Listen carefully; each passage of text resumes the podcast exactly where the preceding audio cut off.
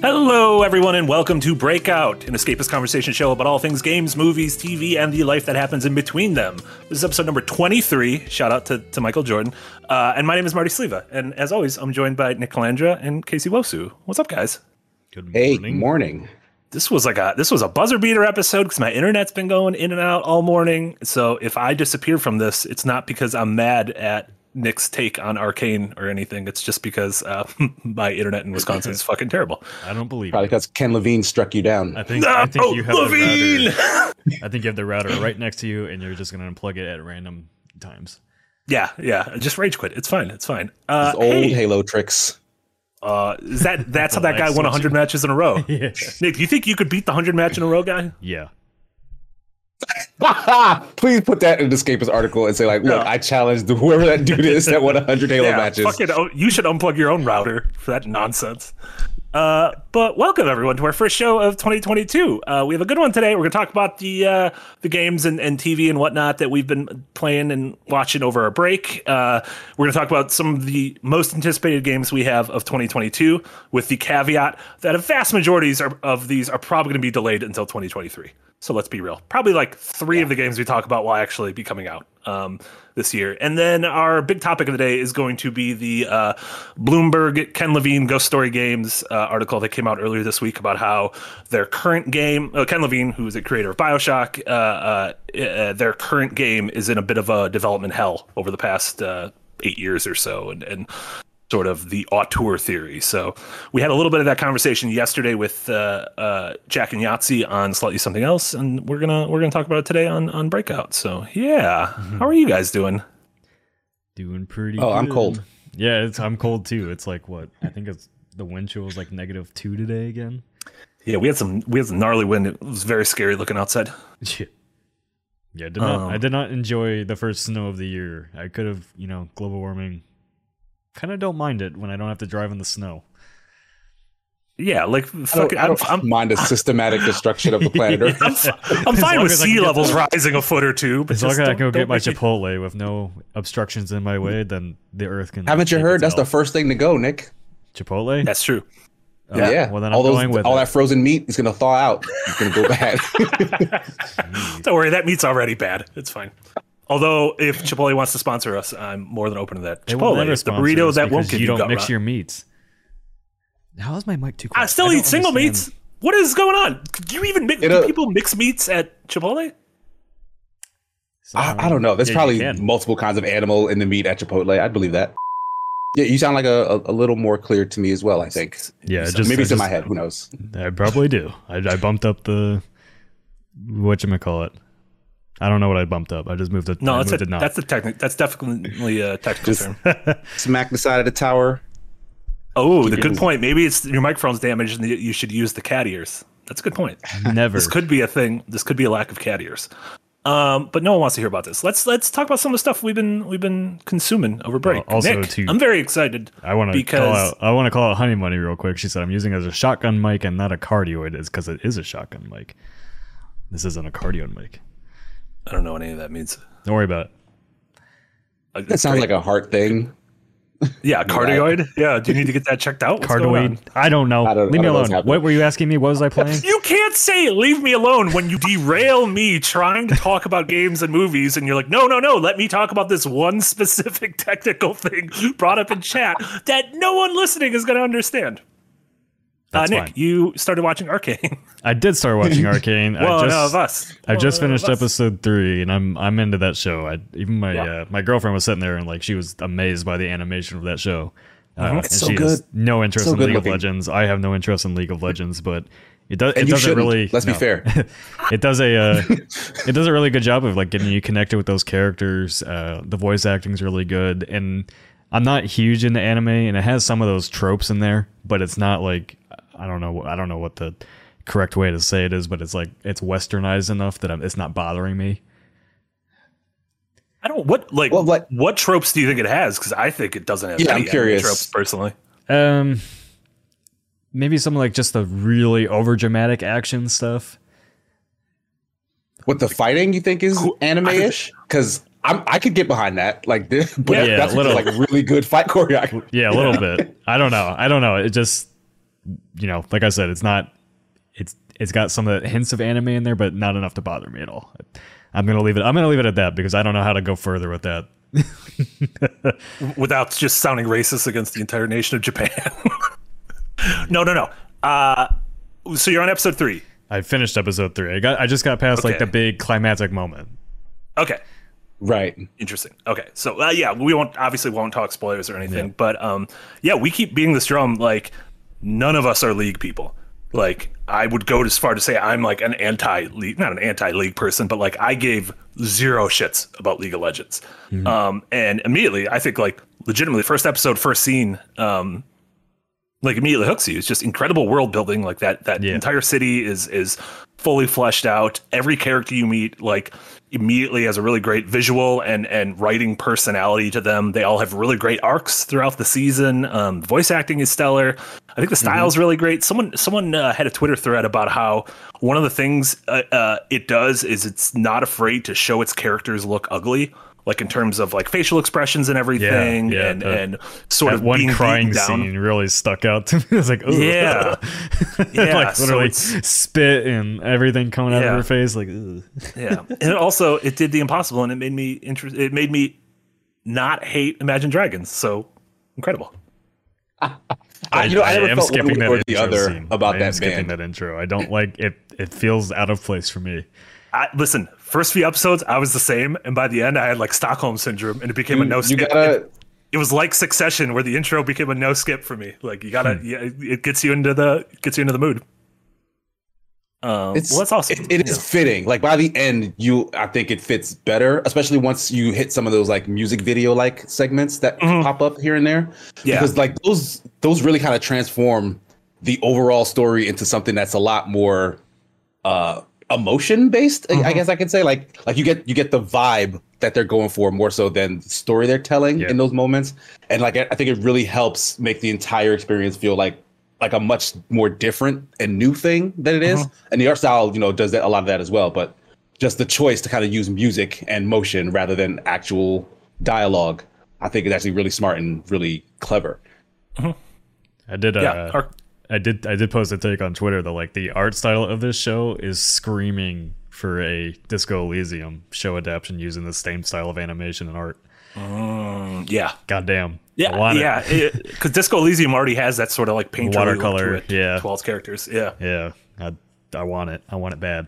I also like, I think like somebody on Twitter was kind of conversing with me a little bit about my take about like this being the next standard for video game adaptation shows. And I think for maybe some of like the more fantasy-esque stuff or like really sci-fi, I wonder if more shows are actually going to go target this arcane route instead of trying to go live action. I think it just works so much better. Like, I'm not sitting there like questioning the CGI all the time or anything, you know, looking at things like, oh, that looks fake to me. Cause like The Witcher does a pretty good job of it. But it's usually just like the wide shots that you get of a city, and then like you get in and it doesn't really feel the same kind of majestic feeling. Yeah. And like, to be fair, like, you know, this definitely isn't the first like video game take on animation, because we had, like, even successful ones like Castlevania was relatively successful. I don't think nearly as successful as this. And yeah, the other thing to take into account is like Riot has infinite money. So yeah, like, that's the thing, right? Yeah. Yeah. They weren't like beholden by Netflix's budget for this. Like they've been working on this for a very long time. Yeah, like I think they're the ones who actually foot the bill and then like sold it to Netflix as like a completed thing. So like this Mega Man thing that's coming around the corner, like that's gonna be live action. Clearly that's to save money. Yeah, like they're not gonna put the animation that show needs. It's so weird. Yeah. It's so weird that they do that though, because it just hurts the brand. It doesn't even help them.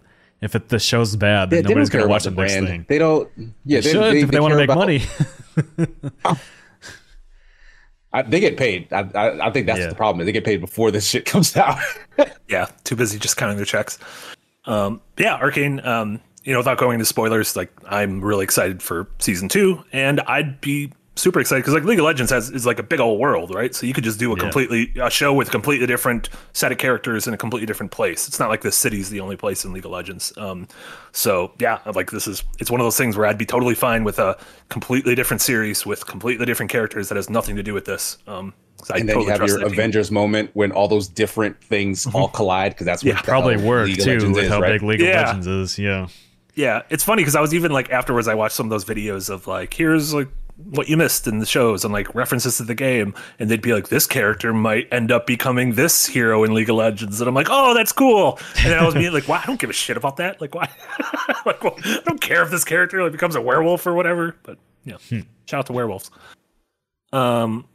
Well, and you've been weebing out a little bit on other stuff too. You got Genshin Impact and Bastion. Bastion isn't. Well, it's like weeb adjacent. Yeah. It's closer to Arcane than it is. Yeah. I spent a lot of my break trying a bunch of different games and couldn't get into any of them. And I was like, I've been really wanting like another big open world game, just kind of get lost in for a little bit as I wait. You know, we wait for Elden Ring and Horizon and all that stuff. So I've dabbled in Genshin Impact like 6 different times, never really got hooked into it, and then I finally sat down and just like took a day to play it, and it finally clicked for me.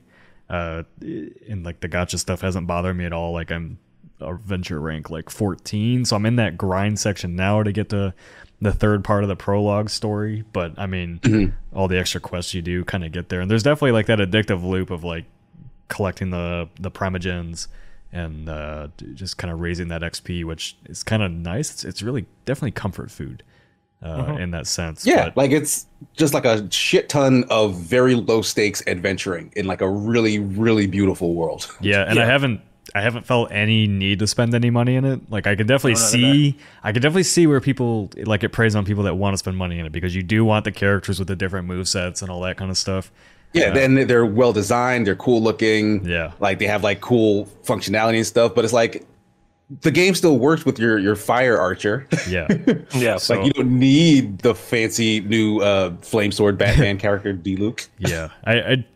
It's fun for what it is. I don't like the world is really cool and everything. I'm not really super invested in the story. I'm just kind of having fun exploring and, you know, fighting and doing stuff out in the world. But the gacha stuff hasn't bothered me. It hasn't impeded my progress at all, unless, you know, you really don't like the grind to get to those levels, which, to be fair, like, you do have to do a lot just to raise your adventure rank. It takes a lot to do it. But I think it demands a lot of time from you. I think I jumped into the game at the right time, though. It's like it's been a year. There's a bunch of expansions now. So I think like there's way more than enough content to do that I'm never going to hit that wall now. Because by the time I get there, the next expansion will be out if I bother sticking with the game. Yeah, I played it like quite a bit right at launch, like probably 20, 30 hours. Also, same, never felt the need to give it a single penny. And I kind of held off because I feel like I'm going to go back to it when, I'm assuming, because they've announced it, the Switch port comes out. Yeah. I just feel like this is like a great sort of turn your mind off while you're watching a TV show and just futz around in the world. The nice thing, with the thing I'm excited about for that game that is going to be on Switch is, well, hopefully it connects with everything else, but just the cross-platform progression, the cross-save thing, yeah. It'd be nice to be able to like grind on Switch, but then if you want to like play on a big TV looking really nice, you could play on, you know, PS5 or whatever. Yeah, they were really good about that. The only one that wasn't cross-save was the PS5 version, but I think they've tried to remedy that in the last year or so. But it's like a one-way thing. Like you can like one time register a thing on PS5 and then like that's it. Oh, that's not good. Also, Shawshank, I'm this close to banning you for saying Genshin is better than Breath of the Wild. Yeah. This close.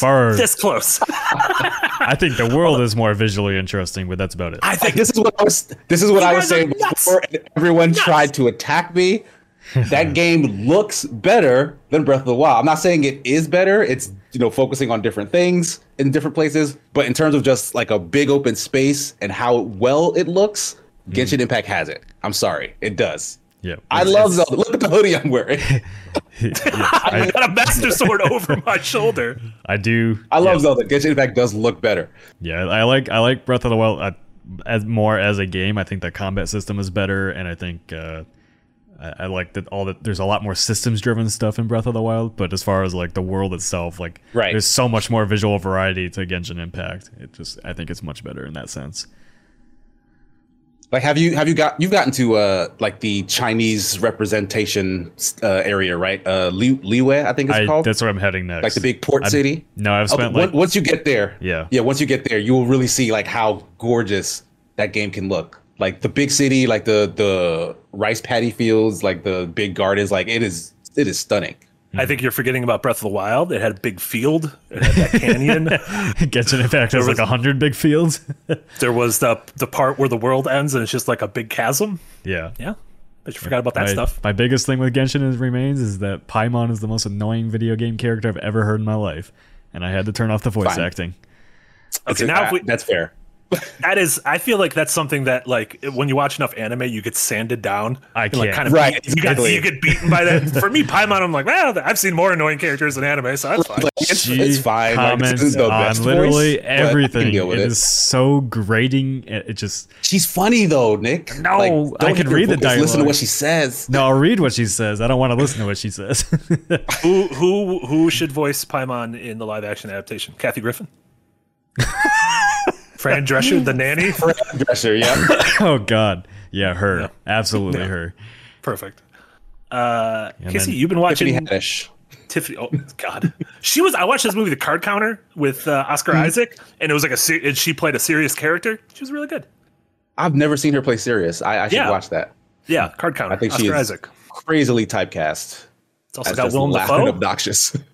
Yeah, no, she's good. She like when it reminded me of Awkwafina in The Farewell. Did we talk about that last episode? You talked about how you don't like Awkwafina. Right? Yeah, I did talk about, but I did want to see her in The Farewell. I like Awkwafina. She just needs to change her name. Yeah, I agree. It's probably time. Yeah, but I do need to see The Farewell. Casey, you've been watching Cobra Kai season 4?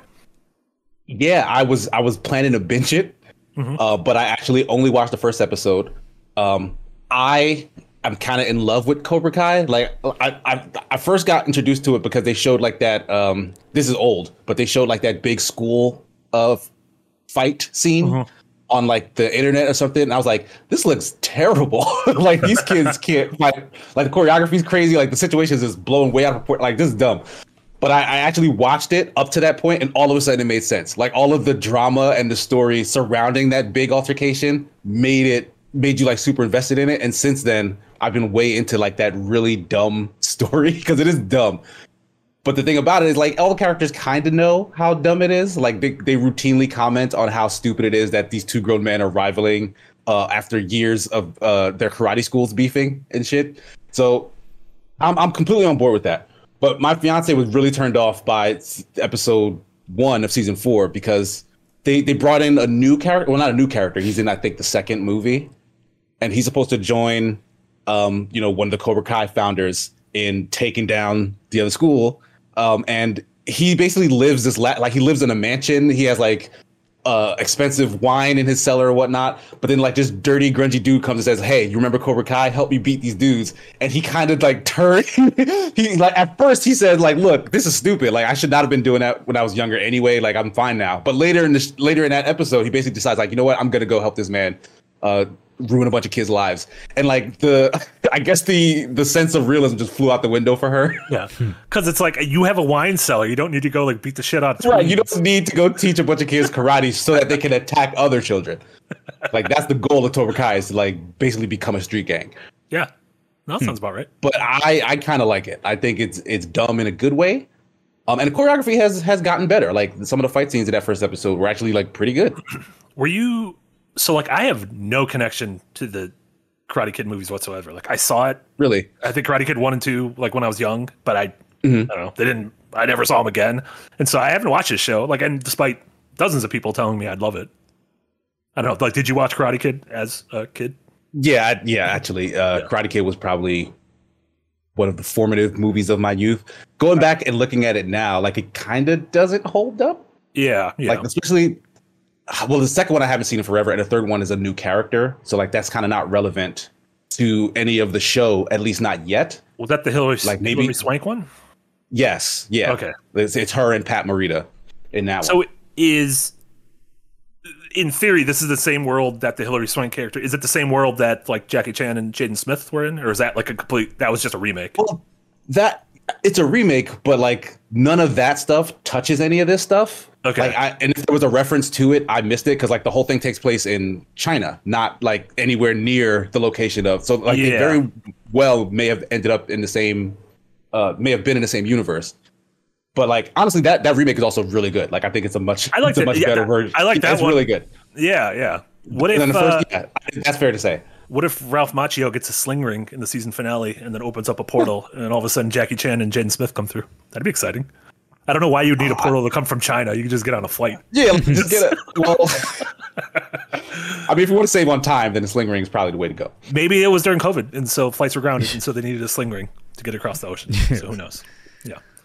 I don't know, but I mean, it's a dumb show, but like, yeah, like someone was saying in the chat, like, I do personally like it when shows that are dumb are aware that they're being dumb and can't kind of cater to that and lean into their dumbness. Like as long as they know that they're stupid, I can kind of get behind some of the decisions they make. So I've really been enjoying it. Yeah, I totally see where you're coming from there. J-Mate in the chat says Karate Kid over Genshin Impact. That's a take. Because he was also saying Breath of the Wild over Genshin, so he's just trying to pile on Genshin right now. But anyway, you're gonna have to do another 24-hour stream where you just play Genshin Impact. I think he needs to do an anime on Genshin Impact. Yeah, it would probably drive you less insane than playing Doki Doki Literature Club for 24 hours. Oh my god. And then the big thing I've been really digging that I've been watching, I'm 2 episodes away from finishing Sunny Boy, which was a new anime, completely original, not based on like a manga or a light novel or anything, that came out just a couple months ago. It's already wrapped up, just 12 episodes. It's on Funimation and Hulu, but it's about this high school in Japan that suddenly one day the high school and one full class of the kids just disappears and ends up in this black void. And the kids end up developing these weird, like, completely different powers. But then only the first episode takes place in the black void, and then they get transported to this sort of island. But the show has this amazing, like, sort of a mix, a little bit of Lost, of like opening the puzzle box, which I feel like I compare literally every week something to Lost. So yep, that's fine. Yellowjackets last week to Lost. Okay, Yellowjackets is about a plane crash, and there's 2 timelines, so it's like totally like Lost. But every single episode sort of, it keeps zooming out the camera on like what the hell is actually going on in this situation. And the episodes are willing to like completely focus on one character, completely focus on cats. Like it's batshit insane, but I'm like loving the vibe so much. It's magical realism. It reminds me a lot of like Haruki Murakami's works. I'm just a huge fan. So I don't know if it's going to stick the landing, but so far 10 episodes into the 12 episode series I'm absolutely loving. So check it out if you like weird shit like that. Sunny Boy. It's on Funimation and Hulu, I believe, and it's dub sub. I was gonna say a third thing, like but there's literally like it's very cool. Yeah, big fan of it. I'm trying to think. I think it might be the like this Tatami Galaxy. It's like the same guy who did this other show a couple years ago that was famous. I haven't watched the Tamagotchi Galaxy. Tamagotchi Mario Galaxy. And then games-wise, I don't have much to say about it. I'll have more to say, but I just started replaying Horizon Zero Dawn. So I want to go through that to sort of remind myself of the game. The sequel? Yeah, because I played the original. I never played the DLC, the Frozen Wilds or whatever. It's not very good. And I played the original, like, it was just like a really quick binge over a weekend to like mainline the story because I knew that on that Monday I was going to have Zelda. So it kind of fell victim because it came out, I think 5 days before Zelda. Yeah. And the Switch. So Tatami Galaxy. Yeah. Thanks. Tommy Salty. Playing it now, I think the opening of that game, I forgot, it's really bad. Yes. Like the opening hour. It's way too long. I down after that because I was like, okay, I've played enough of this, and I guess because of that taste in my mouth, I haven't gone back since. Yeah, like, I just opened the actual game and just haven't even played it. Like Monster Hunter, it's very worth going back. Yeah, I think maybe I should. Yeah, I remember enjoying it once it like really opens up and they, it becomes like an open world game where you can really kick the tires on the exploration and the combat and everything. I remember really digging it, but that opening, especially like the kids look fucking weird in that game. Like the kids look awful. And I think like Aloy looks fine once she's an adult. They have really big heads. They have really big heads. Very chubby. I mean, yeah, it's clear that you guys probably don't hang around kids. Kids have big heads. Their heads are almost the size of adults, but they're on tiny bodies. As a child who grew up with a big head, I don't want to see me represented in media. Like, that's not very progressive, Marty. Like, that's probably just the uncanny valley. Like, these are like real-looking kids in a game for once, and it's like, this is strange. I don't like this. No. Turn them all into Muppet Babies. I like them better. So. Yeah, I'm excited to dig more into it and get back to the points where I actually liked, because, yeah, so far. But I'm only like, whatever, an hour and a half, 2 hours into it. I'm glad for the sequel. It looks like they've put a lot of time into fixing the melee combat. Yeah. Yeah, because the melee combat was very awful. Like, hit the same button and sort of just slap at a thing a couple times. It's really bad. And then I guess we could touch on late last night at CES, the Consumer Electronics Show, Sony had a conference, and their only big games thing was they officially announced that PSVR2 is called PSVR2. They showed some of the specs of it, and then the first game was revealed, which was, what was it called? Horizon? Call of the Mountain? I think it was Call of the Mountain, actually. Yeah, I literally just added it to the Horizon article I have coming up tomorrow. Call of the Mountain. Yeah, and so it's a PSVR2 exclusive, and they only showed a very brief snippet of it, but it looked really cool. The thing I was talking about before we went live is it looked like the Jurassic Park ride at Universal Studios. It was like, first person, your character on this like canoe, and all of a sudden you're looking up, and one of those giant sort of brontosaurus dinos is stepping over you. And I kind of love one of my favorite things in VR is like getting that real sense of scale, which I think with the Horizon's going to do that. Yeah, Horizon's going to do that in spades. One of the senior world designers who hasn't worked on the VR project said it was like the most impressive AAA VR project they've seen, which obviously they're biased, but it's also Guerrilla. That's awesome. Guerrilla really pushes the bounds of tech. So and this I hope they do this more. Like, I think one of the strengths of PSVR over stuff like Oculus or Meta or whatever the hell it's called is they can dig into Sony's library. Mm-hmm. So I love the idea of like, they should make a VR experience for all their big franchises. Like, do an Uncharted something, do a Last of Us something, God of War, Tsushima. That first person Spider-Man swinging, you excited for that? Throw up. Yeah, first person Gravity Rush, just throw up. No, I think, I'm hoping like with how big of an IP Horizon is, that this is the next Half-Life Alyx level VR experience. Mm-hmm. I feel like Horizon has mechanics that'll translate well to it. Like, you can have the first person climbing out of the climb from Crytek. You can have the bowstring mechanics. Like, I think there's a lot they can do here. Like, you already have the interesting world to explore from a VR perspective. You have the good combat mechanics. It's just a matter of I think the thing a lot of VR games miss is like having that very interactable world like Alyx does, where you can literally mess and fuck around with every object. So if they do that, I'm all aboard for that. I just keep my expectations in check, because I'm not sure. Also, it could probably push the boundaries on VR horror if you ever have to have a conversation with a child. Because could you imagine having to stand face to face with one of those big four-headed minions? You need to try more VR games, because standing face to face with anybody in VR. Like, when I play Pavlov VR and, like, you're doing the FPS game, like, you'll have dudes run up and just look you in the face. You're like, I'm not going to kill you. And then they pull out a knife and stab you in the throat. I don't like that at all. It's so funny. Like, there's a modded map on Pavlov where you can play Rust from Call of Duty. God. It's a fucking madhouse. Actually, you can play in the... somebody made a map from The Office. Like, you can play in The Office.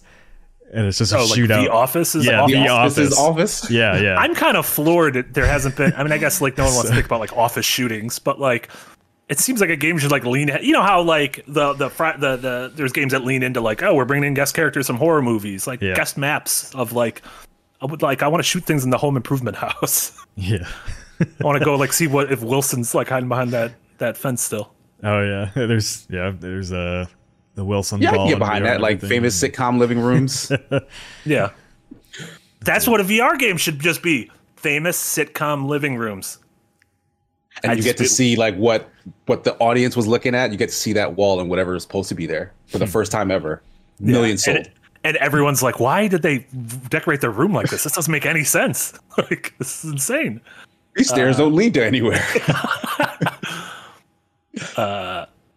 Yeah, J-Mate says Hitman VR one. Well, didn't they already do Hitman VR? Yeah, it's on PlayStation. It's coming to PC this year. I'm actually really excited for that. I think I will enjoy Hitman much more in VR than I would in normal playthrough. There you go. That's exciting. Well, that's everything we've been watching and playing. Before we jump into the meat and potatoes of the Ken Levine Bloomberg story, we want to just talk about some of the games and stuff we're excited for in 2022. And like I said, with the caveat that there's a really great chance looking at this list, vast majority of these might not be coming out in 2022. So there's obviously stuff right on the horizon, like no pun intended, because I think we're all excited for Horizon. And then obviously end of February is going to be Elden Ring, which do we need to say more about Elden Ring? I mean, I think we could always say more about Elden Ring. On this channel, probably. Yeah. We will be. I mean, people were mad. Like we were getting comments about like, you guys are just Halo shills now. I was like, Halo's the one big game of December. Sorry. Don't worry. We'll be Elden Ring shills very soon. But I think I'm very excited for that game to come out. Technical preview was pretty much everything I wanted it to be. As a newly minted fan of the Souls games, but I don't think they just. I'm curious how big of a game that's going to be.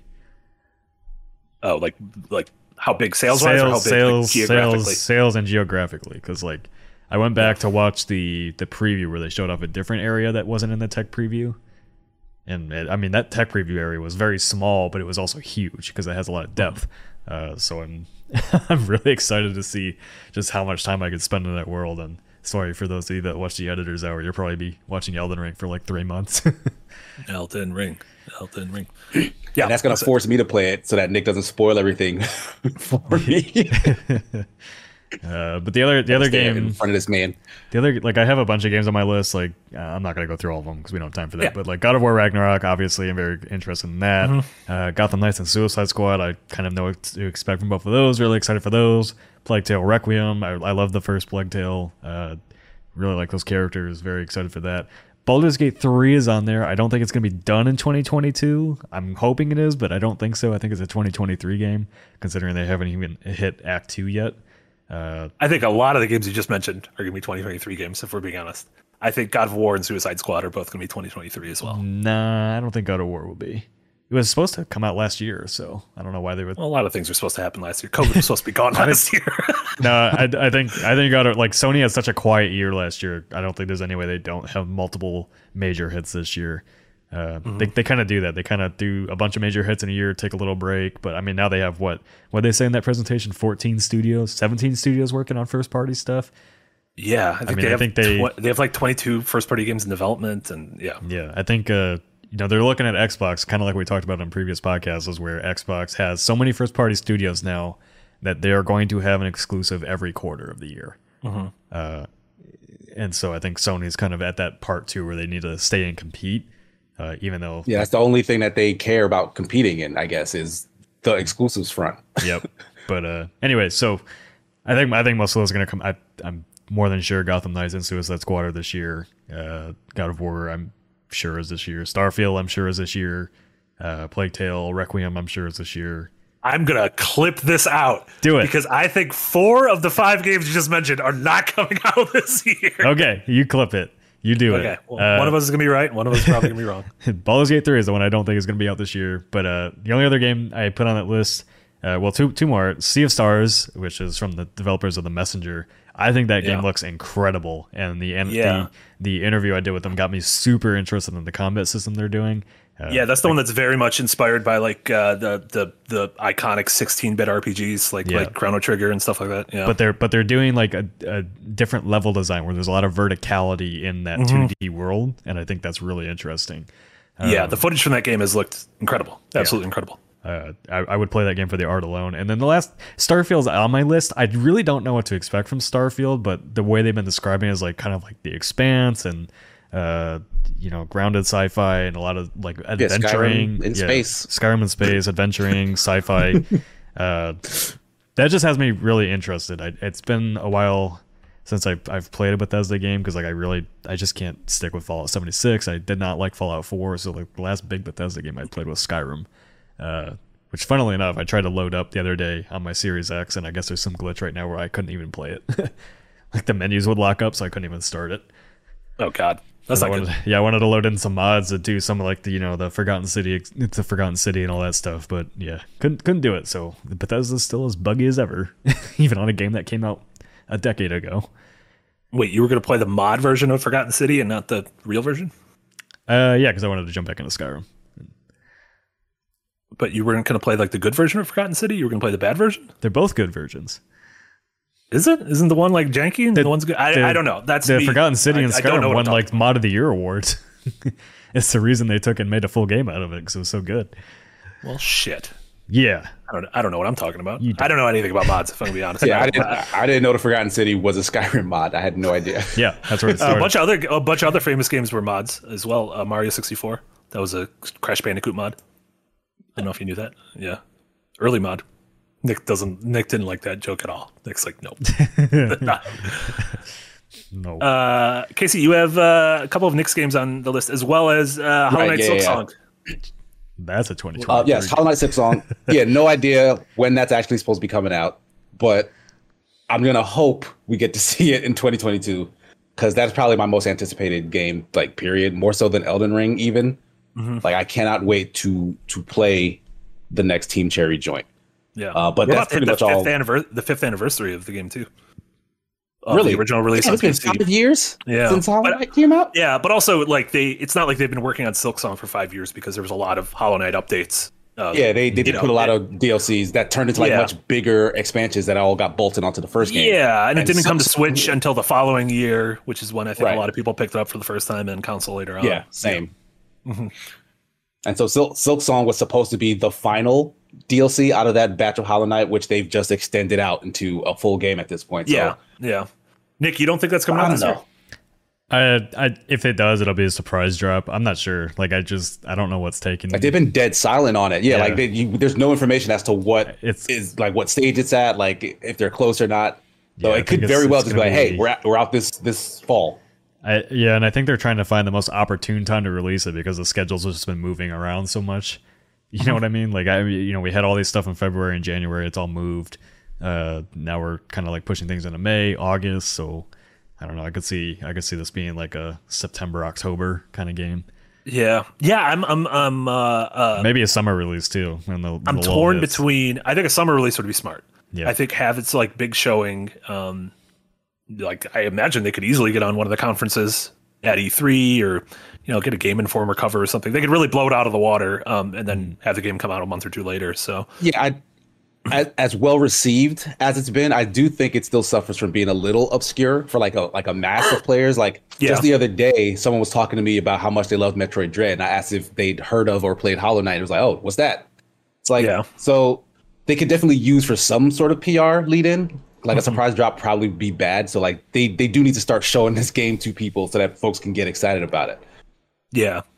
Yeah. I don't know what the sales numbers on Hollow Knight were, but like, it wasn't I don't think it was as massive of a success commercially as like Undertale or Stardew Valley or anything. Like I still think it's almost relatively niche, but like beloved by literally everyone who's played it except for Nick.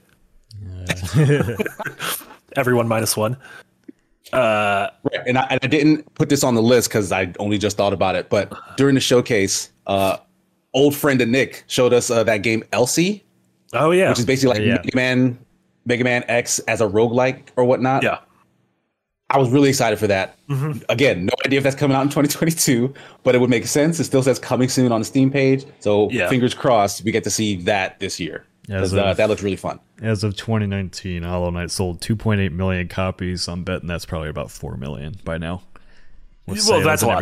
That is quite a bit. Yeah, that's a lot. I mean, they just announced Ghost of Tsushima past the 10 million or 8 million mark. Yeah.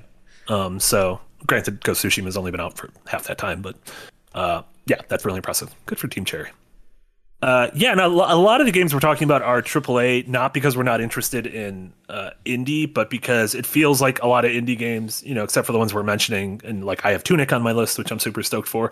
A lot of them get revealed or shown off and then come out shortly after that. Like Death's Door, I didn't know existed until like 2 months before it came out. And, yeah, you know, a similar thing with Spiritfarer, you know, stuff like that. So some of my favorite indies end up being things that just kind of appear from the ether. Yeah, the indies don't need a year too long, you know, 2 years long release cycle. They try to release, get their big marketing push and go. Yeah, especially especially with Game Pass now. So yeah, I noticed that too on my list. I was like, hey, include the Sea of Stars. Like, I have to include one indie on here, otherwise like AAA shill. But there's, you know, even trying to like plan out a review schedule for 3MR is like, I have no idea what's coming out this year for an indie space. Yeah, I'm sure some cool indies are going to come out in like February and March that we just don't know about right now. Yep. So yeah. And then the big ones, I'm really excited for Nintendo this year. I think this is probably going to be, I imagine, like the last year of the Switch as we know it, and I think they're really going to go out with a bang.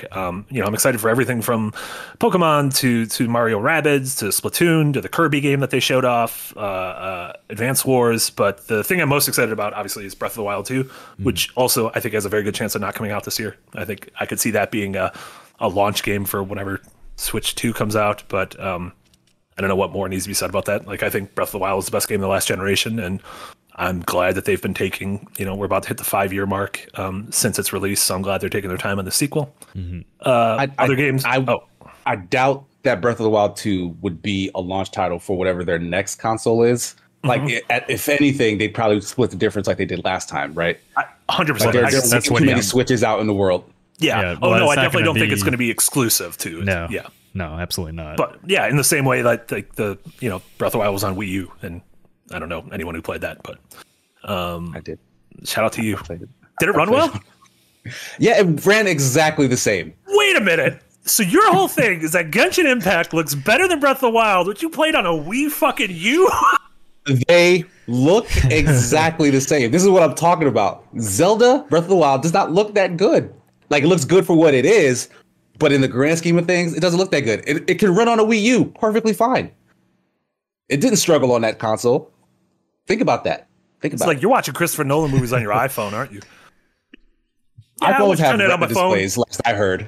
I watched Tenet on my phone vertical. It was fine.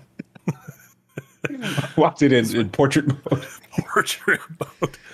And then in terms of big RPGs, I'm really stoked for Final Fantasy 16 and Forspoken, the Square's two big games, which I think Forspoken will come out this year. I mean, it already has, I believe, a May release date set. Yeah, I'm really curious about Forspoken. Yeah. Like, I want it to be good, but something about it like kind of screams like that. There's maybe like there's nothing under the shiny surface. The one thing the trailers have me a little concerned about is like the world looks a little empty. Yeah. Is that another Unreal Engine 5 joint? Is that a what? Is that an Unreal Engine 5 joint? No. No, I think it's on their Luminous, their proprietary engine. Yeah, Square's proprietary engine. And Final Fantasy, I'm just a big Final Fantasy fan, so I'm excited to see what 16 does, especially coming on the heels of 15, which by the end I think became a really interesting game. At launch, not so much, but all the fixes they had, I think, made it pretty good and worth playing. I'm also excited for Hogwarts Legacy, which removing the J.K. Rowling at all, which I totally fucking understand. Like, it's to me, I'm viewing it as death of the author, and just kind of. She can't ruin a world that means a lot to me. You don't have to justify why you're interested in the Hogwarts game. Like, you can still watch movies.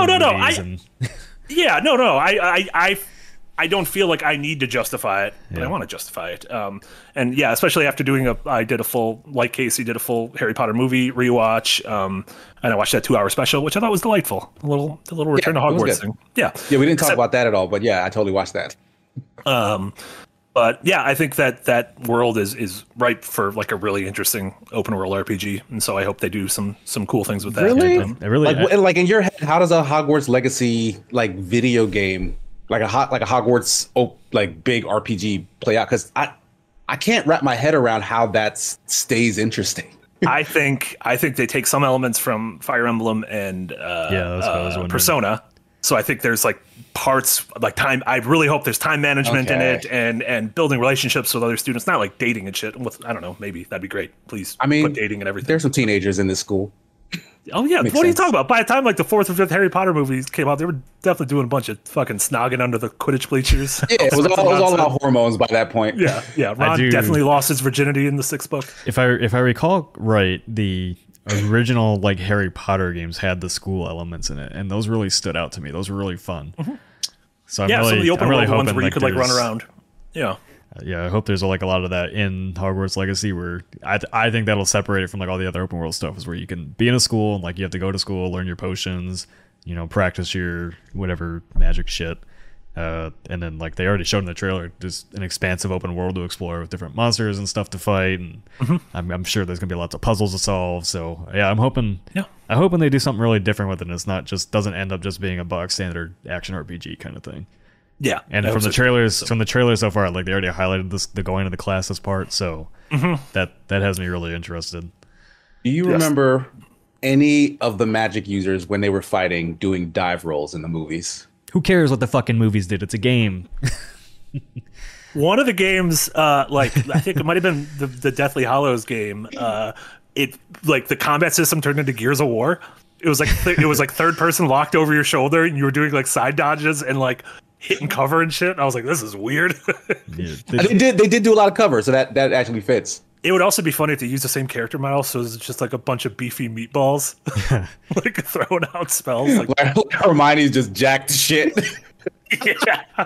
Neville just like fucking breaks someone like a 2x4 over his knee. Yeah. The games that we already had for Harry Potter already did magic better than the movies ever did. Like there were more interesting things to do the entire time. So yeah. Okay. I'm not concerned about that. Yeah, and then my most anticipated, which is two games, is whatever the next Persona game is, and then Project ReFantasy, which is what the core Persona team has moved on to. So I just hope they're great. And it sounds like we're gonna get something. This is the 25th anniversary of Persona, so hopefully we get something. Yeah, well, cool. That's it. The end. Good night, everybody. Nope. Now it's time. The real discussion for Nick's serious corner. So we're going to talk about the Bloomberg Ken Levine story. So like I mentioned, Ken Levine was the creative lead on BioShock and BioShock Infinite, not BioShock 2. So he's been known for a very long time as a visionary, and with the term visionary, the term auteur gets thrown around a lot, and with the term auteur, a lot of times being a bit difficult to work with gets thrown out. And so this Bloomberg story by Jason Schreier came out talking about how the 8-year development of whatever his next project is, which is the first game from his new studio that he founded with a lot of the leaders of Irrational, called Ghost Story Games, has been in development hell because of what Schreier reports as his singular brilliance, stubborn perfectionism, and delicate ego. And so they interviewed a bunch of former employees of both Irrational and Ghost Story Games about how Levine had a tendency to sort of come in and wipe away months, if not years, of work, because his ideas either drifted one way or another. And it started sort of a big conversation on the internet about the idea of auteur theory and what that means in games, and whether it's the problem is Levine being an auteur or just Levine not having a good producer behind him, like a manager behind him. It was interesting seeing Cliff Blazinski, obviously one of the co-creators of Gears of War and everything. He responded saying, "I love Ken, but his style isn't news. He's always been like this. That's why he needed Rod Ferguson to ship BioShock Infinite. Creatives need to be managed by sound-minded people like that, as Rod managed me." But Rod Ferguson, who literally worked on the Gears of War games, and Cliff Blazinski says the only reason these games shift was because Rod was there to be like, when I went insane and said, here's my 100 ideas, he was like, all right, we're doing 5 of them so that we can finish this game. A very similar story with BioShock Infinite, which... Uh-oh. And Marty's internet died? Oh, man. Yeah. I think we might have lost Marty's internet. Marty's internet died. I do like that freeze frame of him, though. I'm just going to leave that there because it's kind of funny. Like, he looks very excited, but we don't know about what. Like, draw little things on his face. No, but it makes... to the point that he was... making, like, I think that is the crux, right? Like the back and forth that's going here is like, are people upset at video game auteurs, or are they upset at bad managers? And are those two things like mutually exclusive or not? Because part of the problem was like Ken Levine's studio, he shut down Irrational to form this smaller Ghost Stories studio, and then kind of, I guess, took on the role of all these leads himself and is now managing this small team. and maybe doesn't understand how it's supposed to function anymore. Well, Marty knows more about whatever Ghost Story was working on because he's seen it before when they were showing it off to the press at some point. This face is so funny. It's really distracting. But as far as Ghost Story goes, as far as I know, and from talking to former Rational devs about Ken Levine and all that, like, Ghost Story is essentially an R&D studio for Take-Two. They're funded by Take-Two. It's a small team, and their job is to not make a game like that and have like this normal production pipeline. It's their entire job is to create a game that pushes narrative and gaming forward and create the next big idea for that set. Like, they are basically trying to fund that next big idea, and they're not, it's a studio unlike any other that people would normally think of, because their entire process is going to be wiping away years of work. If I gotta hide my other camera, hold on. The process is going to be wiping away years of work if it becomes outdated while they're working on it. So they're not, the studio isn't about shipping a game right away like, you know, people want it to be. And so I think that context was missed in Schreier's article. And then you know, like, I know Marty's gonna have some things to say about what I say, but I think it's kind of goofy. Yeah, he's in the chat right now. Yeah, I'm sure he is. I think, like, the way that article is misrepresented on Twitter, just because, like, Schreier has to promote his articles. I get it. But he also takes out, like, the clickiest part to get people to click on it without the context behind it. And so the conversation went from Ken Levine isn't a bad manager to that he's an abusive manager. And that I don't know about. And because I've spoken with people very close to Ken Levine who would very much say otherwise and did not like that article. And they also didn't like the article on Steve Gaynor from last year that painted him out to be a very abusive manager. I think there's, and I talked to Marty about it on the offhand on the show. I was like, I think people are equating abuse to too much these days. Like, being a shitty manager and maybe being a tough manager and maybe not being, like, maybe as sensitive as you could be, to me, is an abuse. It's just being it can be a tough manager. It can stray into abuse, right? If you're like, I feel like isolating. You're really dancing around a very thin line here when you say, like, okay, there is a thin line. It's a manager who's not great at their job, but isn't abusive. It's like, well, maybe he's not yelling at you, but like the stress of not having that support at that level. Well, can feel like, you know, the same thing as abuse. It could be indistinguishable. Well, what the article describes is that, like, if he wasn't receptive to feedback, to me, that's not abusive. It may be abusing his power as a manager a little bit, but not abusive towards people in itself. The part where they talk about how, like, if he disagrees with somebody or doesn't like what they're doing, he isolates them. That's abusive. So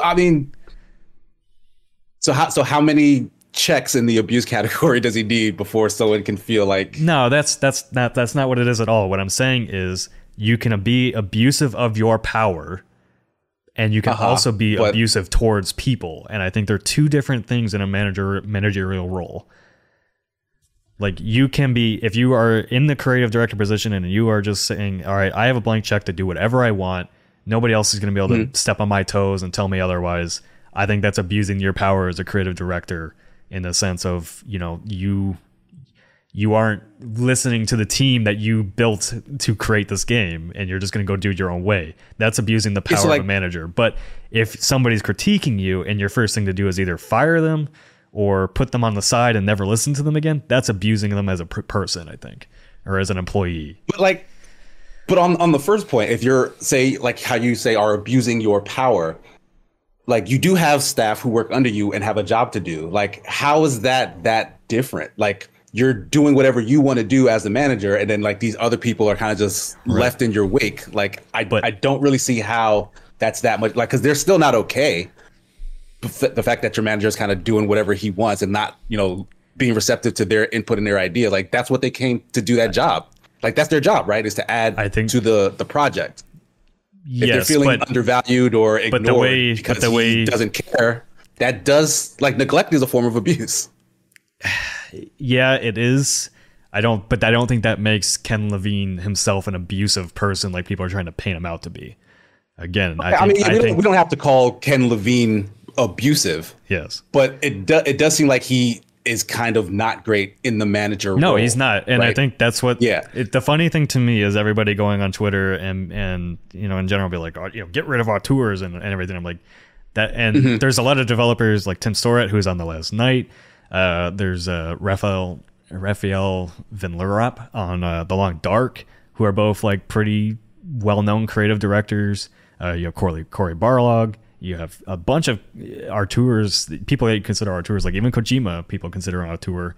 Oh yeah, definitely Kojima. Yeah, but like all those games have the stamp of those people that are working on it because the idea came from them. Ken Levine is the creator of BioShock in the sense of the idea. He didn't create the game by himself, but he is the one that had the idea to make that game, and then his team came and made it. And also like in the sense of like Ken Levine is like this auteur that people want to get rid of all of a sudden. He didn't even put his name, like it's not a Ken Levine game when you start up BioShock. It's from Irrational. He never took full credit from it, and I think people are missing is like auteurs are lifted up by the media on these things.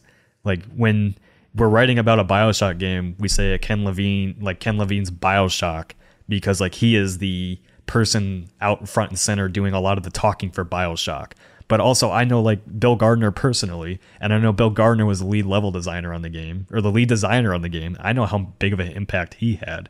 And so like people, I think like even if you were listening to slightly something else yesterday, like Jack was saying like, oh, you know, giving all the credit to one single person. I don't think that ever happens outside of like the media saying this is a Kojima game, and it's really just for SEO purposes because people are searching Kojima Death Stranding, so you associate the two together. But you also know Kojima didn't single-handedly make this game. Undertale, Toby Fox made most of that game himself, but even then it wasn't just Toby Fox. Toby Fox didn't just make that game. Like he had help with other things on it. Even a QA tester that tested the game for him technically helped him make that game. I don't think there's only, you know, a few games that are ever made by one single person. Like, I don't even know. I don't know for sure. I'm sure somebody in chat can correct me. Like Stardew Valley, Concerned Ape. He may have built that entire game from himself, but also like I'm more than sure he had people test it for him and everything, which are technically part of the team. But it is a marketing thing, right? It's trying to get a face behind. Yeah, it's a marketing thing. The franchise, so that it's like James Cameron's Avatar or like Christopher Nolan's Batman, right? Like you want to tie the name of this person so that even after the franchise dies, because they all eventually will die, you can basically still have fanfare because there's a name attached to it that people trust and know, right? Yes. So like that's fair, but that person does require a team in most cases. And Ken Levine especially had a very big team with Irrational. It was his choice. Like Irrational was his studio to do, I guess, what he wanted with. I don't know how that came about, but it was his choice to pare it down from what it was to the smaller indie style studio because of, you know, his need to kind of fulfill this creative idea. Yeah, I don't know the whole story behind that. I'd have to go back and talk to Bill Gardner some more about that because I don't know if it was just a Ken Levine decided to quit the studio, so they shut the studio down because Ken Levine wasn't leading it. I don't know if that's what actually happened.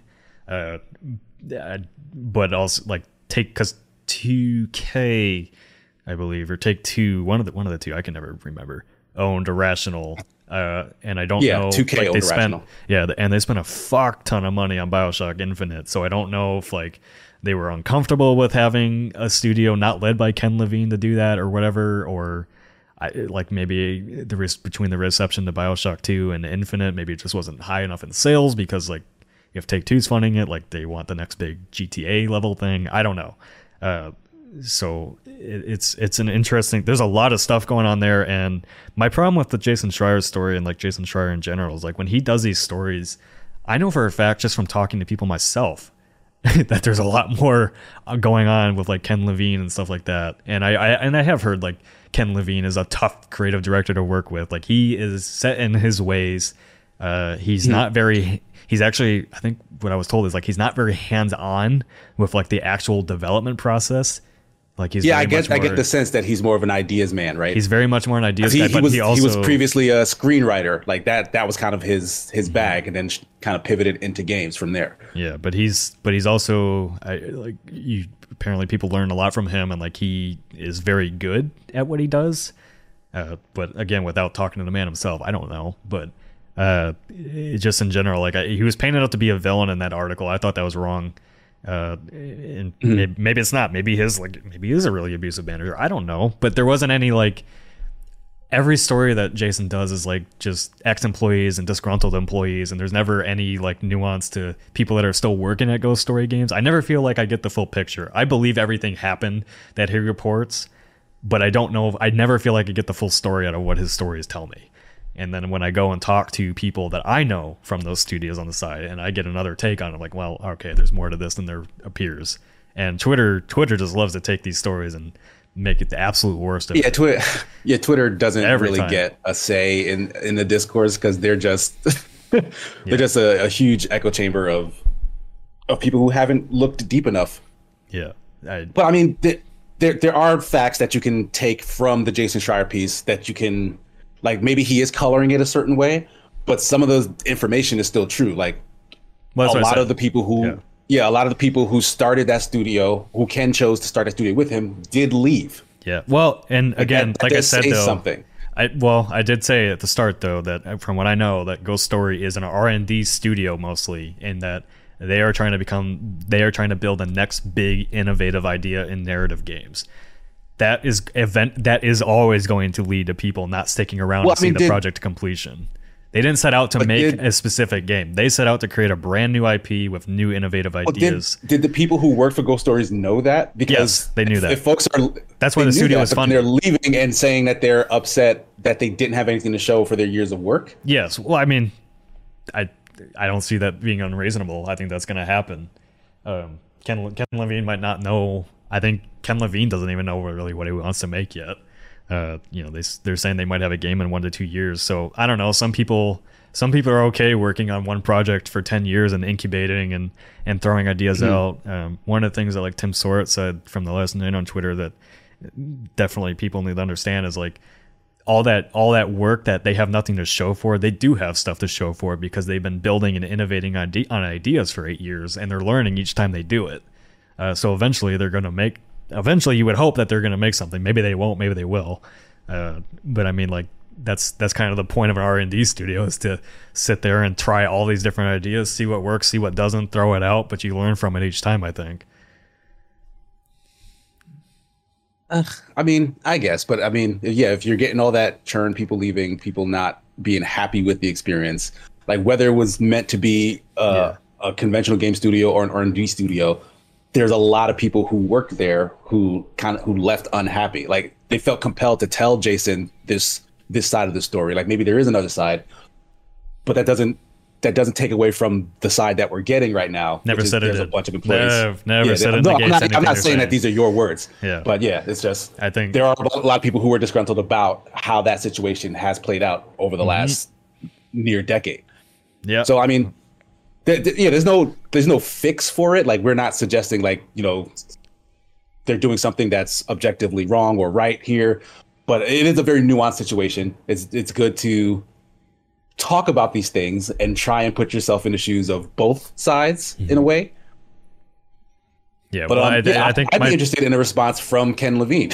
Yeah, he's gonna need to. He's gonna have to respond at some point, or at least take two is. But yeah, I did not like how that story was received by people. As like Ken Levine is all of a sudden this awful villain character, you know, that abuses people in his studios and everything. Like I think he's a flawed creative director, and then the conversation transfers into like, we don't need auteurs anymore. I was like, okay, that's stupid. Why would you say this? Like you did the conversation that people really want to have is that we need auteurs that are better managers, but that might not ever happen. Like creative people do not like to be restrained. They never will. Like Cliffy B went on record saying like pair those auteurs with good managers. Yes. And that's what needs to happen. There are auteurs that are good managers. You just don't hear about them very often because it's not drama, right? You only hear about it if there's drama involved. For sure. So yeah, like I think people just want better managers, but like people, it really annoys me though when these things come up, because like I've done, what have I done now? 15, maybe 12 to 15 documentaries, and I've heard all these different stories, and like people talk about crunch as like it's this black and white issue. It's not. Like you can go watch the Dark Side's documentary and talk about their experience crunch, and that it, like they literally say it was like the best thing that happened to them, but also they would never want to do it again. Like that's how Darksiders came to be Darksiders, is that they crunched for a time, and then they finally figured out the game in that crunch time. And they also developed the bonds as a studio and everything. Not saying it was right or wrong. That's their experience. Not my place to say. But that stuff happens. The conversation Archer I find really stupid. Like, yes, there are bad Archer managers. There are abusive Archer managers. Like that's going to happen. That's always going to happen.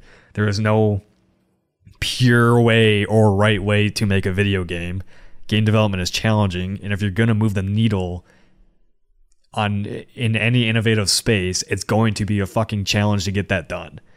Because in that time that you were making that, as the article states, like people did do Levine's ideas, and then he had to go back and rethink. He had to go back and rethink, like, how can I take what they did and build on that in another innovative way? And maybe Ghost Story Games never finishes a game because of that, and that sucks. But I mean, that's sometimes the way it is in game development. For every game that you hear comes out, like there's probably 500 more that never make it to the light of day. Yeah, there's probably some truth to that. Yeah, so I don't know what people's solution is, but like I think people like really need to spend more time learning about how actual development works and actually speaking to developers, because my God, that takes from people on Twitter in games media. They don't talk to developers. They just follow the same stupid take from the same people all the time and echo this shit. It's like, if you actually learn about. That's a Twitter take. That is a Twitter take, but I like in general down people, that road. Well, people need to speak to developers though. Like they don't. They just they read offhanded, secondhand what these people are going through, and like fall into the Twitter drama and actually don't learn about the development. Yeah, and exactly like you said, people do need to learn more about the development process. Yeah, but the development process, like you also said, is different for different studios. So different, like the way one studio is doing things, may not function for another studio. So like you really can't apply a one shoe fits all kind of situation to everybody. So you kind of got to take these things as they come. Yeah. So like I feel bad for Ghost Story a little bit, because like I know they're trying to innovate and people aren't going to like that, but that story to me just didn't read fair, and a lot of developers I know didn't think it did either. And from my time doing documentaries, I just know a lot of developers do not like Schreier, because like I have heard personally that he will not, if somebody reaches out to him to counter his narrative from even within those studios he's covering, he doesn't hear them out. So that's not good. But that's a value judgment on Jason Schreier, which we also don't need to go. No, we don't. But I think like it's hard to. I can say all that stuff, and like we could go do that reporting, right? I could go do that reporting, counteract it, but I try to do that through the documentaries by just letting the developers speak their truth. But in general, like if you do counter the narrative on those things, those often get buried. Because there's sensationalism afoot here, right? Like people, and someone said something in the comments, Shots Fired says, if it's his company, he can run it with an iron fist. And if the employees don't like it, they can always find another job.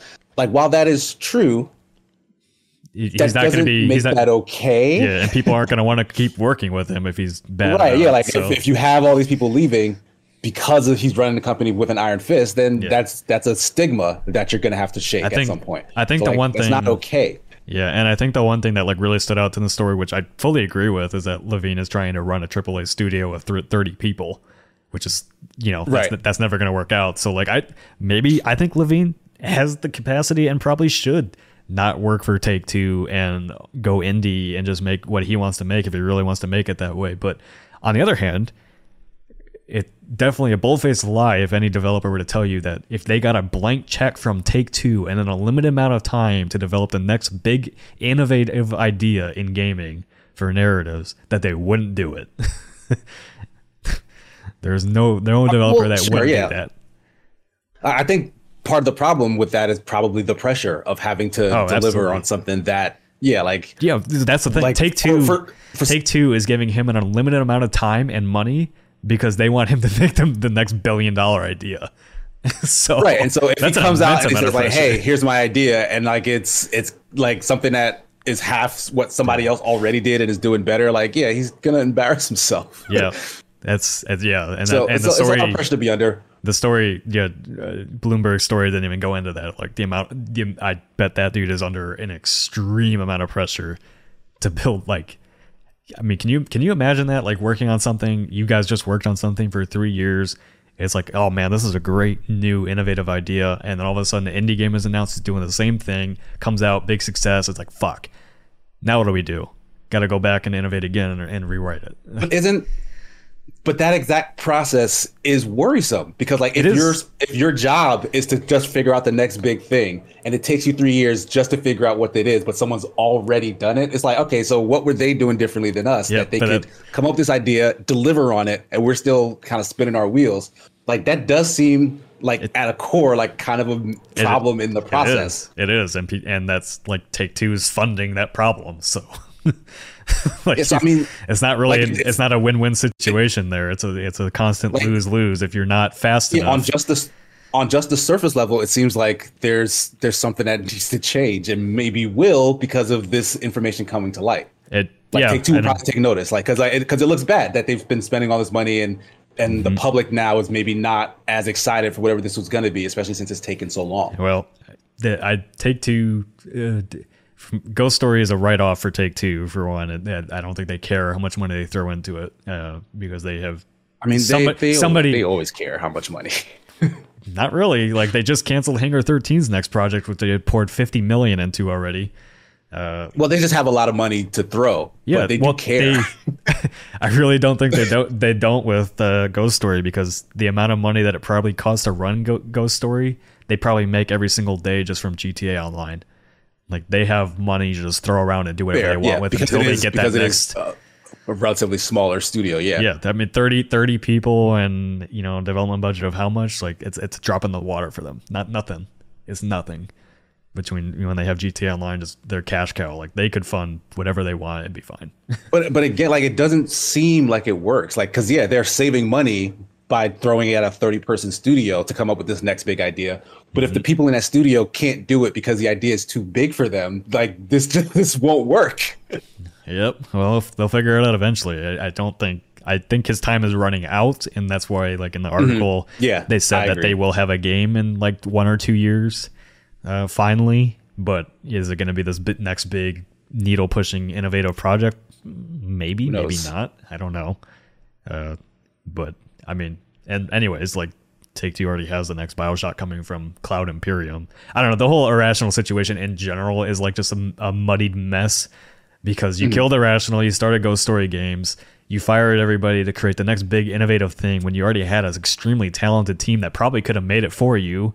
Stupid, first of all. And then, 5 years later, you're like, oh, hey, Ghost Story's working on this. Hey, here's new studio Cloud Imperium working on the next BioShock, when you could have had Irrational, who knew how to make a good BioShock game. It's the same thing we've talked about that in like previous podcasts, where like these new studios are announced, like Telltale is Telltale, but how many people from the old Telltale that made the games what they are at that studio making that game? And so it's all on name only. So I don't know. That's just a huge fucking mess. I kind of want to, and like, as much as I dog on Jason Schreier, I still think he's like overall a good journalist and reporter and everything. Like, I do want to read his books at some point, but I have my issues with how he reports on these stories, because not because of him personally or anything like that. I just don't feel like I get the full picture. It always, and part of that too is because of how he interacts with people on Twitter. Like, I can't separate that bias in my head, because I know his agenda. I know he has an agenda. Right. Yeah. It's like some of his reporting does seem to feed into how Twitter will respond to his reporting. So and Marty and I debated a little bit, but like him selling his books with those stories just makes the bias even worse in my agenda, because he's trying to sell a book with these dramatic and, you know, tailed stories of game development. So I don't know. I mean, that's stuff that does sell. Like we want to know about the beef between Nintendo and Sega, right? Yeah. Did you see this dumb fake email that was going around about how like Nintendo said that Sega made them cry because of their Sonic the Hedgehog ads? No, I did not see that. Sega basically said that they all smell like farts or something. I do. Like, I do like thinking of an entire corporate entity crying though over that. That'd be funny. Right. But I mean, that's funny. Like I read it knowing it was stupid and fake. Yeah. Like it's funny. But anyway, like, you know, it sucks that Marty couldn't be in this conversation because I'm sure he had a lot to say about it. But he did say like he prompted the entire discussion saying that he very much disagreed with my takes on Twitter about it, but then he read my notes on the thing and he said he agreed with most of that. So I think like the most contentious part about that'll be like, what is the definition of like work abuse, which I absolutely know what work abuse is. I think him and I did agree like before we got on the podcast that like I think the term abuse is a bit overused these days for what might be a work disagreement. Sure. What might be a work disagreement or whatever that people can solve. Like some of these things that get put on Twitter about things that happen at work and in game development could be solved by talking to somebody. It doesn't need to be a public Twitter fight, but you know, that's just my personal take on it. Not that, and before somebody says, no, I don't condone work abuse or anything like that. Like if I did, I wouldn't be in my position. And I would like absolutely the definition of abuse in general is kind of muddy or has been muddied, and things can. Something may not be abusive for one person, like just an interaction, like kind of a yelling back and forth or the kind of words people use, but it can feel very differently to different people. And that's where the things get hazy, right? Like, yeah, sure, you don't think it's abuse, but the other person is feeling a sense of abuse. And like, that's just something to keep in mind. Yeah, yeah, absolutely. You know? Yeah, I'm sure, I think the one sticky point to me is like, you know, developers got burnt out by those decisions that, you know, Ken Levine made. I was like, that's going to happen in an R&D studio. I'm sorry. Any developer will tell you that like when you're spending that much time developing the next innovative thing and it continually doesn't work out, that's going to lead to burnout no matter what you do. Makes sense. Smarty in the chat says, I've been here the whole time yelling at my phone every time I disagreed with Nick. And Koenig says, Stephen Brown says, Marty, if Nick is abusive, you guys can tell us. And the only time I'm abusive is in Halo. So there's clips of me abusing Marty in Halo. Right. So there is proof. If you want to cancel me on Twitter for kicking Marty's ass in Halo, please do. Go for it. But I think that's going to have to wrap up our discussion. There was some documentary stuff you wanted to talk about as well? Yeah, there is documentary. Speaking of game developer stuff, I need to create a scene real quick, so I will go through and do that real quick. We have a new documentary coming out in 14 days, and you're going to see what it is in just a second. If you remember, you already know what it is, but now you get to see like this really cool thing I had Omar make for it. It's a little low res and it might run a little slow because it's for social media, but here you go. I'm excited nonetheless. Yeah, our next documentary is indeed on the Dark Souls Nightfall project. It's the full conversion mod for the original Dark Souls, which is basically a sequel to Dark Souls made by fans. It was originally supposed to release on January 21st. They just delayed it, but they're releasing a demo on the 21st of January. So our documentary will come out with that day and then get a big push again. A big push when the mod actually releases sometime after Elden Ring, they said. So we are. It's going to be a shorter documentary because it is on a mod project. So if you've seen like our Installation 01 video, it's going to be a lot like that. But we're really excited to put that out. If you haven't seen the trailer for Dark Souls Nightfall, go look at it. It's a really impressive mod project, and it's basically like a full game on its own, they've said. So yeah, we're pretty honored to be able to tell that story and also do a little documentary on Dark Souls because From Software will never talk to anybody about Dark Souls. So this is the closest we can get. Yes. But all right, I think the last thing we got to do is read through some super chats. So if you have some thoughts on our talks today, please send those in while we start reading these off. If not, then we appreciate your support. And don't forget that you can listen to Breakout on Anchor, Spotify, Apple Podcasts, and all that stuff. All right, Justice Hogg, welcome back to Early Access. BeSmart donates $2, says, Imagine Dragons, are you okay? Signal if you are under duress. Well, Marty can't, so he'll have to signal in the chat if he's under duress. But I'm sure he is, because he's not in the podcast and his internet died. So I'm sure he's not happy right now. I'm sure he's banging his hand on the desk, looking at his router and wanting to throw it out the window. And also listening to Imagine Dragons. Clutch45 donates $2, says, any of you guys watch Don't Look Up on Netflix?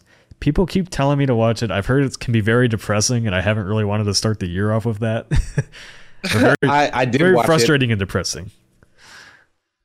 It's the same frustrating and depressing you get from like watching the news like the last couple of years. So it's a mirror to basically society right now, okay. And it's very heavy-handed in its analogy. It's essentially the climate change story, right?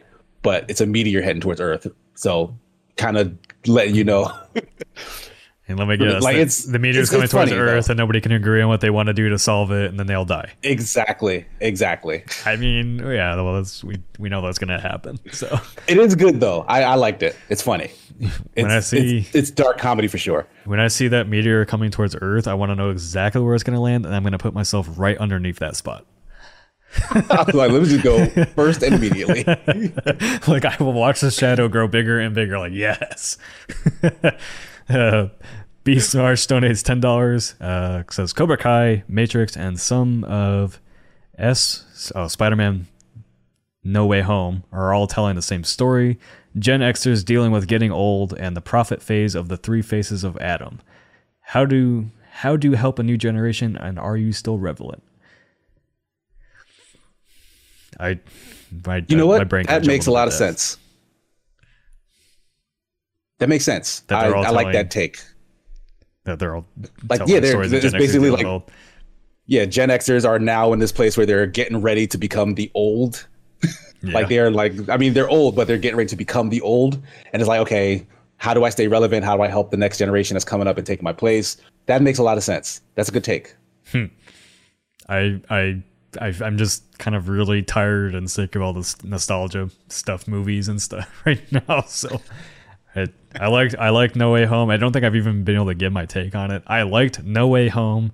Spoilers for No Way Home. Well, I'm not even going to do direct spoilers. I liked No Way Home until... I shouldn't do that. I liked No Way Home up until the point a certain somebody dies. And then after that, it became Marvel CGI fuckfest. As usual, and then I fell out. I just lost interest immediately. and those scenes weren't even like, they were fun. That movie was fun. I won't say it wasn't. Like the people that are in the movie. God, everybody knows who's in that fucking movie at this point. All the banter and all that funny stuff. That was fun. I had fun with that. It's all great. I would have just taken. But it is all fan service. Yeah, and I would have taken like a YouTube video of those guys just meeting and really shooting the shit. Yeah, it didn't. It broke the entire pace of the movie for me. I don't know if I agree with that. Like I thought it was still a fun time. Yeah. Despite all of the service that was going on, and yes, it did become a CG thing. But like that's to make Spider-Man work, you kind of do got to go that route. Like I know. Like maybe Shang-Chi didn't need to. But well, Spider-Man, that's a lot more fitting. I think. Yeah, it's just it followed the Marvel formula, and I know I'm a broken record at that point that I don't really care for the Marvel formula. Like like I said, I did enjoy Shang-Chi because like it was visually different, even though it followed that same three-arc formula of the Marvel movies. Interesting opening, actiony middle, CGI fuckfest at the end is basically what I think. But like I did like No Way Home's darker themes until the end of the movie, and then it just kind of fell apart for me. Still enjoyed it. Okay. Just not on my list of best movies ever or anything like that. So, I mean, it's still not the best Spider-Man movie in my opinion. That's still Spider-Man 2 Into the Spider-Verse. Oh well, yeah. I separate that from like all the other. I think it's like its own thing for me. Yeah, I know most Spider-Man films don't. I'm an outlier on that. But okay, I think that's going to be it, unless anybody has any other super chats. But anyways, thanks for all your support. Thanks for becoming new members. Thanks for coming out to listen to the podcast. We hope you enjoyed the discussion. I'm interested to see people's takes on the Levine situation that's not on Twitter, because Twitter doesn't know anything. So other than that, for myself and KC and the ghost of Marty, we bid you all adieu. And I will be back streaming today at 3 with Yahtzee. We're actually not going to stream Yahtzee's Game of the Year because he doesn't want to, and I didn't want to either. And I won't spoil what it is, but you'll understand why we didn't want to stream it when we get to that point. So today he will be streaming Battle Royale, which is the Scrabble Battle Royale game. And I'm going to play it with him probably. That game, that game is weirdly addictive. Yahtzee like mentioned it to me offhand on stream, and I started playing it. It's just as intense as any other Battle Royale game, but it's Scrabble. And I hate it and I love it, just like every other Battle Royale game. It's fun. It's free to play. Go play it. I think, yeah, I'll try that. I do sit at, like, I did not know I could rage at Scrabble, but I absolutely rage at Scrabble. Because like the way you play the game is like to not, you can knock people out off the board. So like there's a space that, you know, it keeps getting, the map keeps getting smaller. And then basically if you connect your letters to somebody else's active letters, then you knock them out. And my God, nice. You like the part of the game is like the letters, you don't get all the letters. Like you don't finish a word and all the letters just pop back in. You have to wait. So like there's a timer and you can spend money to speed up the timer. Money? Hold on. Not like real money. Oh, it's like money game. Okay. Yeah. You just earn points basically for completing words, right, and, gotcha, and taking people out and all that. So then it becomes like a song and dance of like, you have to not just play the shortest words possible. You have to be strategic with your words, because if you run out of letters and somebody's like clawing their way up to you, it's intense and it makes me incredibly angry because I'm like, don't you do it. Don't you do it. And then somebody connects me to my word. I'm like, fuck. So frustrating. Nice. Anyways, so we have that. There will be the best, worst, and blandest up zero punctuation for members in the website today. Tomorrow, Jack and I will be back for Today We Play. I have no idea what we're playing. It's his turn. He'll probably play Dark Souls 2 because this is what he was supposed to play last week before, you know, he was not on time again. And then Friday, Amy and I... Oh, don't forget, Thursday is also Marty and I's Dead Space 2 stream starting up. I keep forgetting that. Casey and Marty are starting up Dead Space 2 from 3 to 5 p.m. Central on Thursdays. And then on Friday, Design Delve is coming soon. It's not starting up yet.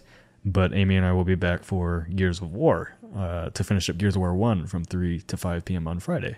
And then Saturday is the Mario Party Superstars game night, and I know Marty will be happy I got that name right. And then the only other thing I'm thinking about starting up is maybe on Sundays. I've been talking about doing a live stream series for myself where I teach myself a little bit game development. The editor learns to code, which I'm sure will please some people and anger some people if I use that title. So I may end up doing that soon, but I'm not sure how soon. We'll see. We'll see if I want to give up 2 hours of my Sunday to learn a useful skill that I could take farther in life, and you know, instead of just playing a game every day. So, maybe. But all right, Casey, anything else to plug? No, just the Sigma Show will be back this Sunday. So Sigma Gears 9 on Twitch, you can follow that, and Super Smash Sunday on the Open Party channel at 2:30 p.m. Eastern Standard Time as well. So tune in for that. It'll be our first shows of the year. All right, sounds good. Well, don't forget, making a Dark Souls Nightfall, January 21st. I'm about to go share it on Twitter. You would do me a big favor if you went and retweeted that when I posted out. Bye, everybody. Do it. Oh, wait, we have credits. Peace. I keep forgetting. Oh, no, I didn't update the credits. Hold on. People are going to yell at me. Wait, Casey, what are you going to play today? I'll get this done. What am I going to play today? Yeah, what game are you going to play today? Are you going to play any game today? Oh, probably Monster Hunter Rise, if I'm being honest with myself. Uh-huh. I don't feel like I played anything else. Okay, I need one more second. I don't know what we can talk about for 1 second while I get the credits ready. Oh, if you guys want to... Wait, what? I'm pulling a Jack and not being ready. Oh, that's fine. Like they know that part of Breakout is a train wreck. Well, then, here you go. Credits are up. There you go. There's credits. Bye, everybody. Bye.